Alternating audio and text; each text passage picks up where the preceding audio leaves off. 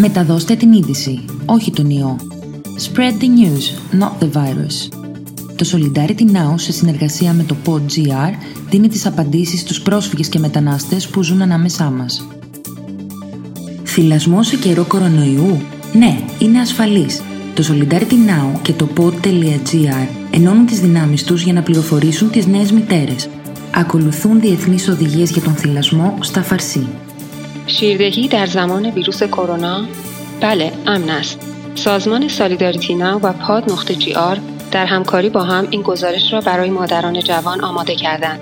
در اینجا به قوانین بین المللی برای شیردهی به زبان فارسی گوش دهید.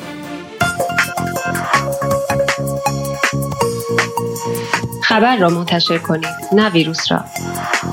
در مبارزه برای کاهش انتقال ویروس کرونا همه ما یک تیم هستیم. آگاه میمانیم احتیاط می‌کنیم امن میمانیم و از اطرافیان خود حفاظت می‌کنیم. ویروس کرونا و شیردهی.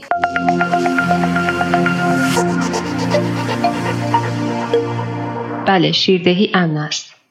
این قسمت به مادران جوان اختصاص دارد که به دلیل شرایط اضطراری و تجربه جدید مادر بودن ممکن است استرس بیشتری را تجربه کنند. ما همیشه با لبخند و نگرش مثبت دستورالعملهای بین المللی شیردهی را با شما به اشتراک می‌گذاریم.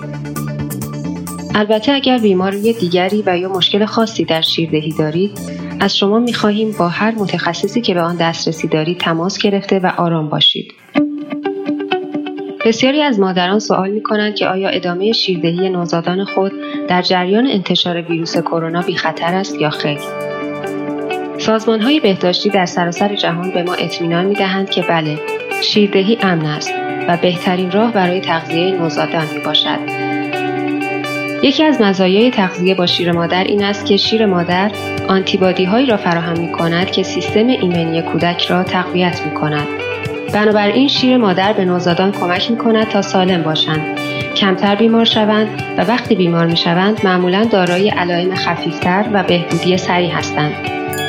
در صورتی که مادر شیرده دارای علائمی مانند تب، سرفه یا تنگی نفس باشد، آیا ادامه شیردهی امن است یا خیر؟ در اینجا جواب مثبت است. با توجه به مزایای کلی شیردهی و همچنین سخت منتقل شدن ویروس از طریق شیر مادر، مادر می تواند شیر دادن به نوزاد خود را ادامه دهد. با این وجود مانند هر بیماری دیگری باید تمام اقدامات احتیاطی لازم را انجام داد. این بدان معناست که مادر قبل از تماس با کودک و شیردهی باید دستان خود را کاملا بشوید در نزدیکی کودک ماسک بپوشد و در حین شیردهی نباید چشم و بینی و دهان خود را لمس کند و تمام سطوح آلوده را کاملا ضد عفونی کند.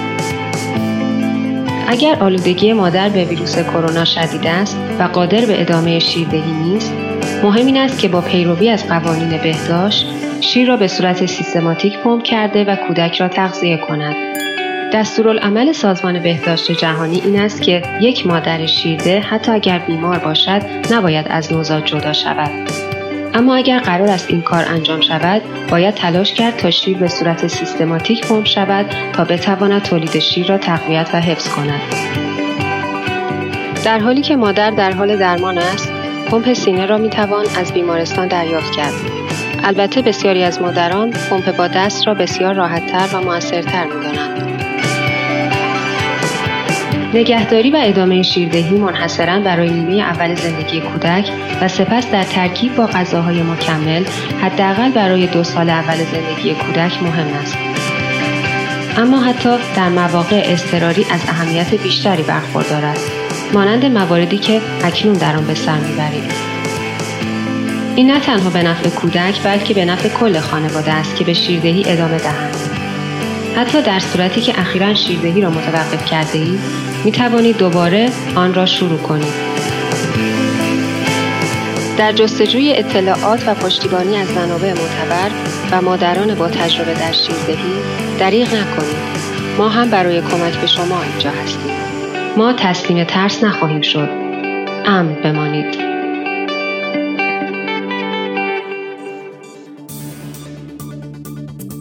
Ήταν το Frequently Asked Questions for Migrants, ένα podcast του Solidarity Now σε συνεργασία με το PodGR που δίνει χρήσιμες απαντήσεις σε πρόσφυγες και μετανάστες που ζουν στη χώρα μας. Βρείτε το podcast στην ιστοσελίδα του Solidarity Now, στο PodGR, στο Spotify, Apple Podcasts ή όπου ακούτε podcast από το κινητό σας. گزارشات رادیویی را می توانید بر روی سایت Solidarity پیدا کنید و یا بر روی pod.gr، Spotify، Apple Podcasts و یا هر جایی که بر روی موبایل می توانید به گزارشات رادیویی گوش دهید.